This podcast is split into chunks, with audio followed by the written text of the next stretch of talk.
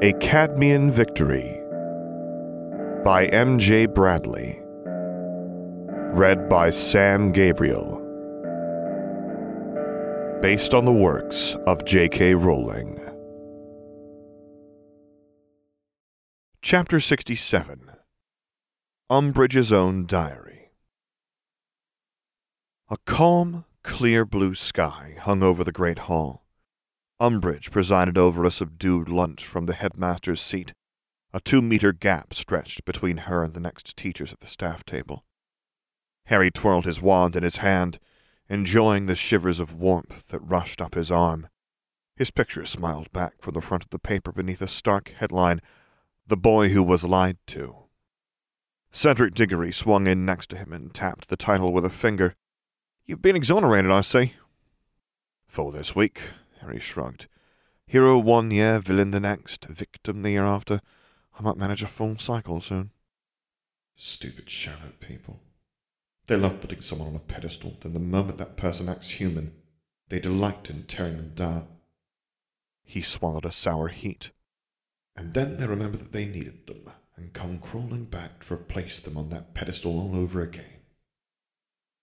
Cedric waved Ron and Hermione a bit closer, and Ron dragged his plate of food down the table, scattering carrots everywhere. Ronald! Hermione flicked her wand at the carrots and sent them zipping back onto his plate. Honestly, don't be such a lout. Oh, I figured out who betrayed the DA, Cedric said. Wasn't even that tricky. Oh? Harry raised an eyebrow. Who? Nev clenched his fist around a fork. Cho said her friend Marietta Edgecombe hasn't even received a rebuke from Umbridge, or her squad of inquisitorial morons. Her mother works at the ministry, too. She's one of the officials who helps to monitor the Floo network and fireplaces at the castle. Marietta isn't part of the DA, Hermione said. She couldn't have known. She was at the first meeting, Nev said. She left before signing the list. I'd bet she told Umbridge, and that's why she was looking for us in the first place. Ron swallowed a mouthful of carrots. She still wouldn't have known where to find the list. Where was it? Harry asked. We hid it in the room of requirement, Hermione replied. I tested it. I was afraid something might go wrong. There was no way it could be found by anyone who didn't already know where it was. Can you show me? Harry inquired. I'm good at using the room. I might be able to figure out how Umbridge found it. Hermione shook her head. We tried everything already. Neville's an expert at using the room of requirement. Let's go, Nev said. Harry taught me how to use the place. It's a good idea. Hermione huffed under her breath and chewed at her lip, but trailed them out of the hall and up the stairs. There's a pair of inquisitors on the seventh floor all the time now. Harry pretended not to notice the dark glower Umbridge sent him from where she perched on the head teacher's chair, pink heels resting on a pink cushion half a meter above the floor. Has anyone seen any hint of the jinx Hermione placed on the list? Cedric asked. No, Ron shook his head. And we've all double-checked every face. None of our members have shown any sign of it, and none of them have been absent, ill, or gone home. Could it have simply been removed? Harry asked. No, Hermione smiled. Nobody could betray the group and avoid my jinx. Well, that's not quite true. You left too many loopholes in the intent of your enchantment, too focused on direct betrayal and not thinking of indirect ones. So Marietta seems likely, Cedric said. Yeah, Ron said. I'll set the twins on her if she did it. They'll make her as miserable as everyone else is with Umbridge in charge. I still don't see how Marietta could have told Umbridge about the list, Hermione muttered. She knew it existed, Nev said. Maybe she followed us to the room. They hurried up the stairs in silence, pausing on the sixth floor. Ron pulled out his wand. I'll distract them. Let me change your hair first. Hermione cast several enchantments on him. Ron's red hair darkened to a jet black like Harry's own, his freckles faded, leaving his skin pale, and the bones of his face seemed to shift upward. He looks a bit like me now. Hermione tutted. I changed your eye color too, but I don't know enough to mess with them. Me neither, Harry grimaced. Complicated things, eyes. Ron gaped at himself in the window. Blimey, Hermione, how did you do this? Hermione swelled up. I later, Harry said. There's not much left of lunch. Ron darted up the stairs, the echoes of his footsteps fading. Stupefy! he cried. Stupefy! They crept up after him, then out round the corner. Two students in green-edged robes sprawled in the corner beneath the tap-dancing troll tapestry. I thought you were going to distract them, Hermione hissed. Ron shrugged. Seemed easier to stun them. They weren't looking, and they'll be fine. Hermione cancelled her magic with a wave of her wand. There, back to normal. Ron winced as his face rearranged itself. That's bloody uncomfortable. Ron shot him a glare. Don't swear, Ron. Let's go. Nev strode forward and summoned the door into the room of hidden things. Mountains of discarded objects stretched off into the distance. Wow. Harry stared around him as if it were the first time he'd seen it. You hid it here? Yes, Nev frowned. We thought you'd never find it. Seems like a lot of people have found this place, Cedric said, pointing at the endless stacks of stuff. If Marietta ever followed Cho or any of us, she could well have stumbled across this place like everyone else must have done. Nev's face darkened. I didn't think of that. Ron and Hermione led the way toward the bust of the warlock. Harry hung back, staring into a pile of Grindelwald's leaflets until the others passed him by. We left it there, under the bust, Hermione said. Harry glanced at the ugly features of the warlock, then around at the stacks of chairs, books, magazines, and endless contraband. Nothing's changed, really. It's not very far from the entrance, he said. Umbridge has had a month or so to search this place, possibly with help. She might have just come across it. You think she just got lucky? Ron asked. Nobody on the list betrayed us. Whatever jinx Hermione used would have come into effect, and only the three of you knew where the list was in the room. Harry has a point, Cedric said. Marietta's a smart girl. She could have easily followed us to the room if she wanted to. Cho says she didn't expect her to betray us back when the DA started, but she's not so sure now. It hardly matters, Harry said. It was found, Dumbledore's gone. You heard what he said, though. Fudge isn't likely to be minister for much longer, and he'll be back. Suppose you're right, Ron muttered. We'll just have to endure Umbridge. Dumbledore knows what he's doing, Hermione said. He's Albus Dumbledore. Harry bit back a sarcastic jibe. He's off on holiday somewhere, probably trying to decide whether he ought to offer me up to Voldemort on a silver platter this summer, or as some kind of Christmas present. Let's go back, Cedric suggested. Lessons start soon. Hermione lingered before the bust, running her fingers over the warlock's head with an odd expression. Hermione! Harry caught her eye and formed a faint connection between their minds. Are you okay? She blinked, then turned away from the bust. I'm fine. Fear fluttered through her mind, flashes of bad exam results, the quiet ache of loneliness and loss, and a flash of silver in her palm. If you say so. He slipped out of the room, trailing the others back down the way they'd come. One of the silver-badged junior inquisitors hurried across the great hall, his robes creased and a large purple bruise forming on the side of his face. He stopped in front of the staff table to speak to Umbridge, whose face turned a mottled red. Tell me we don't have defense against the dark arts next, he muttered to Nev. I could, but I'd be lying. Wonderful. He tracked Umbridge's glare out of the corner of his eye. Be careful, make sure nobody says anything. I'm definitely going to be her first suspect. Harry drifted toward the classroom. Between the list, Fudge's desperation, and Dobby sticking all her furniture to the ceiling of her office, she should be reaching boiling point any day now. Ron won't listen, Nev said.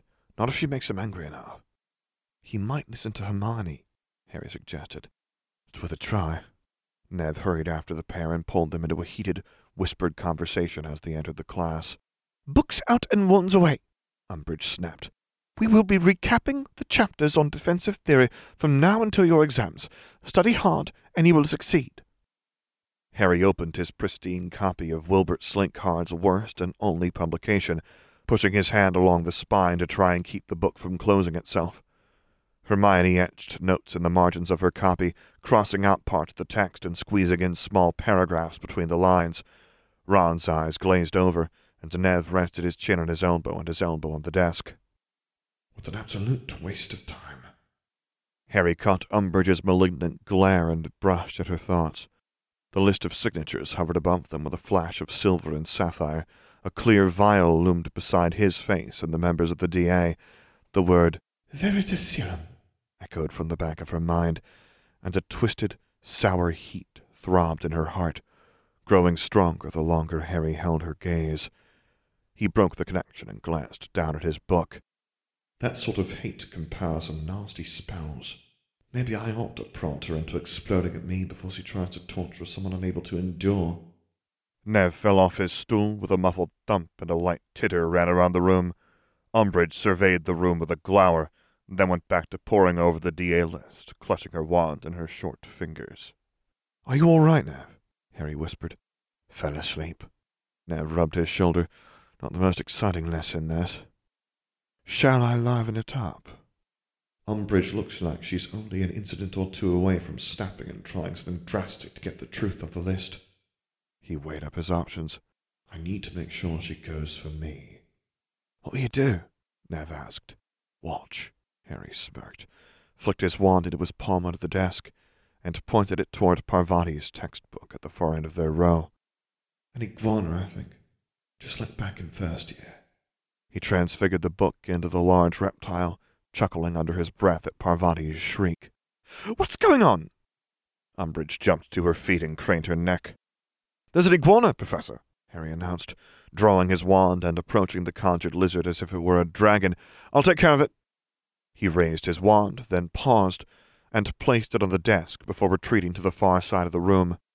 What are you doing, Mr. Potter? Umbridge demanded. Kill it! I'm avoiding conflict with the dark creature, Professor. He struggled to keep his face straight. Should I flee now? Laughter burst from the class. The iguana dragged itself toward Nev, who surrendered his wand and backed away to the wall. That's quite enough! Umbridge jabbed her wand at the iguana. A white flash burst from its tip. The iguana jerked as if on invisible strings, then exploded into chunks, spattering Parvati in blood, guts, and lumps of bone. She sat there, shaking like a leaf, her eyes squeezed shut. Out! Umbridge hissed.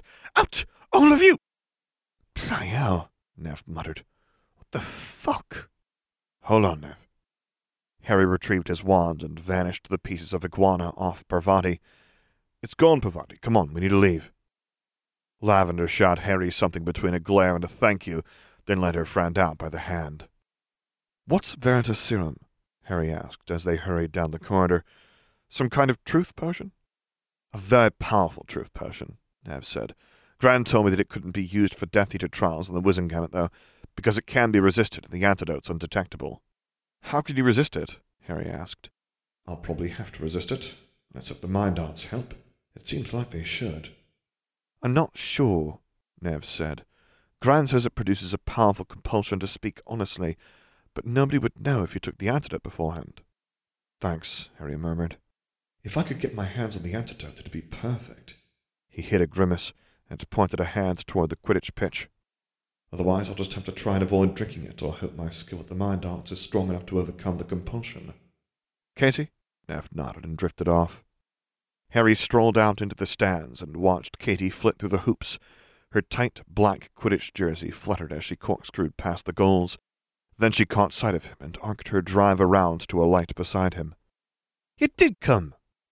She leant his firebolt against the stand and plucked the scarf off Harry's neck. Nice scarf. Did you conjure it? I did. He snatched it back and dropped into the seats in the first row. Katie's eyes flicked to the purple mark on his neck. What's this, Harry? A hickey? Harry looped the scarf back round his neck. Just a bruise? Sure. Katie laughed and clambered onto the bench beside him. Frenchie gave you that? He sighed. Yes. Go on then, get it out of your system. I'm sure you've got a whole list of jokes. Anyone else seen it? Katie murmured. No. She stared down at her lap. Are you okay? I'm fine. Harry caught her eye and quirked an eyebrow at her. I was expecting more teasing, really. Kitty shot him a weak smile. I mean, I would, but I was actually a bit worried, you know. Worried about what? Harry poked the mark. It's not contagious. It's mostly faded now. You silly. Kitty nudged his leg with hers. You're a bit young for this sort of thing that hickeys are meant to come with. Girls grow up faster than guys, and, well, I'd probably not be okay doing that a year ago with some older guy when my head had cooled down. If Frenchie's pressuring you to do stuff. She squirmed. It's illegal for a reason, Harry. I know she's a bit older and you love her, but she should wait until you're ready. A little warmth soaked through Harry's chest, and he gave her a small smile. Thanks, Katie, but it's nothing to worry about. If you're sure. Kitty's face lit up. What to practice to get your revenge on her? Harry laughed. Practice how? She gave him a coy smile. You can always practice on me, Harry. After giving me that firebolt, you can do whatever you want to me. He snorted. I thought I was too young. Apparently not. Kitty beamed and shrugged, brushing her shoulder with his. How was Fancy? Is she any good? Harry choked. I'm not telling you about that. Katie rolled her eyes. You have to talk about stuff like that with someone. I'm your best friend, Harry. I can talk about it with Fleur. Harry raised a finger. And you said I wasn't female enough to be your best friend, you liar. Someone who's not Frenchy, she replied. Come on, spill. It's good for you to talk about her with someone who won't say anything, and I'm really curious to know what it's like for a guy. And she can't be perfect all the time. So when you need to vent about some tiny annoying thing, I'm here. Just like I am for Alicia and Angelina. Do you even know what it's like for a girl? Harry asked. Katie turned red. No. She waved her hands in the air. I mean, I had plans, but they kind of fell apart a bit. She shrugged. I can wait. It's worth waiting for the right person. Definitely. Harry smothered the recollection of Fleur's flushed face, her fingers digging into the skin of his back, and the feel of her against him. You've got a really dreamy look on your face, Harry. He wiped the expression off. No, I don't. Too slow, Kitty sang. Now spill, how was it? Good, Harry grimaced. I mean, it was really good. Better than when you're just by yourself? Kitty asked. Better than what? She made a crude gesture with her hand. When you're doing it yourself. He rushed to Harry's face. Uh, yes, a lot better. Huh. A wicked glint welled up in Katie's eye. I've got a very interesting image of you in my head right now. Harry felt the heat on his cheeks rise. Wonderful. Okay, I'll play fair. Something embarrassing for something embarrassing. Katie giggled and patted him on the thigh. You were the first boy I thought about while doing that. Harry's image of Fleur shifted. Her silver hair and eyes turned brown, and it was Katie's grin beneath him rather than Fleur's hot, hard kisses. Good image, Katie teased. Better than me not wearing that seashell bra or anything much else? She cast a glance down at his lap and grinned. Are you going to need a cushion, Harry? I can steal you one of them, which is nice pink ones. Harry smothered that image before it got going. I was thinking about Fleur. Sure, Katie pouted. Well, don't blame you. Frenchy has me beaten the face, boobs, legs, and sexy accent apartment. It's not fair. The only way I'd be able to keep up would be being really kinky, fulfill all those fantasies of yours. She winked and smoothed out her tight black jersey. Got any Quidditch ones? You only have yourself to blame, Harry quipped. And Roger Davies, too. And me, even if I thought I was doing the right thing, stopping you from hexing Fleur. Kitty's smile faded a fraction. That's true. I wonder, if you'd still been with me for the Yule Ball, would it be her sitting here while you thought about the two of us together? Not a chance, Harry laughed. She'd never come back to the UK without a good reason. She hates the weather here. Katie's lips thinned and she reached across, tugging Harry's scarf up to his jaw. Of course she hates the weather, and the food, and the people, and just about everything else from what I've heard. Not really. A small smile crept over Harry's lips. I mean, she's not fond of the food here, but she dislikes people in general, not because they're from the UK. Katie shrugged. Enough about Frenchy. Have you heard about the new educational decree? Another one. Harry rolled his eyes. Really, why even bother? It's not going to make it through the Wizengamot, but Umbridge already told Filch you can use corporal punishment anyway. That vicious old bastard's probably getting his whips out as we speak. I have always wanted to be whipped, Harry muttered.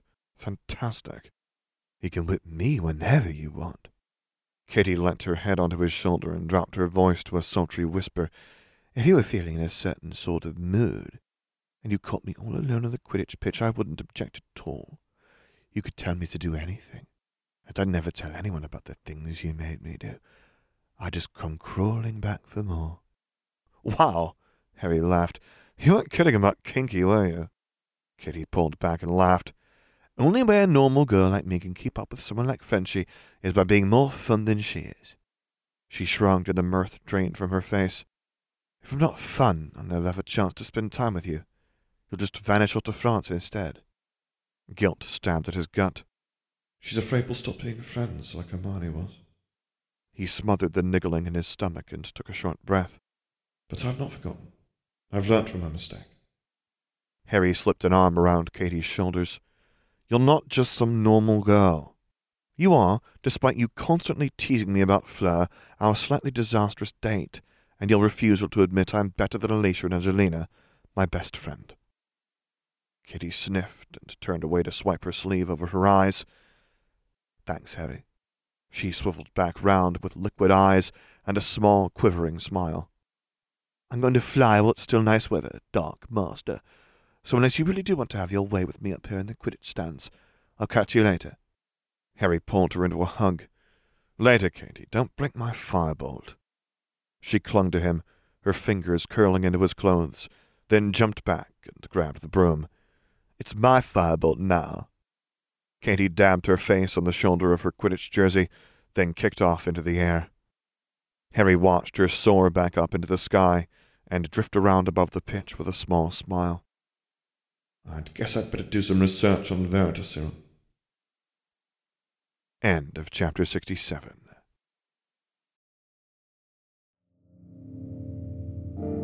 For the text of this and other stories, visit alltheblankcanvas.com, as well as patreon.com slash theblankcanvas. Music by As I Walk Into the Abyss Blinded. QA assistance by Sakiko and Ohana. If you would like to commission me to record a story, voiceover, or character, please get in touch using the contact information on my website, which is located at samgabrielvo.com. And there you can find other stories that I've read, as well as links to my Patreon page, to which I hope you consider subscribing to support me, and my Discord server, where I record things live for your enjoyment. And finally, as always, thank you for listening.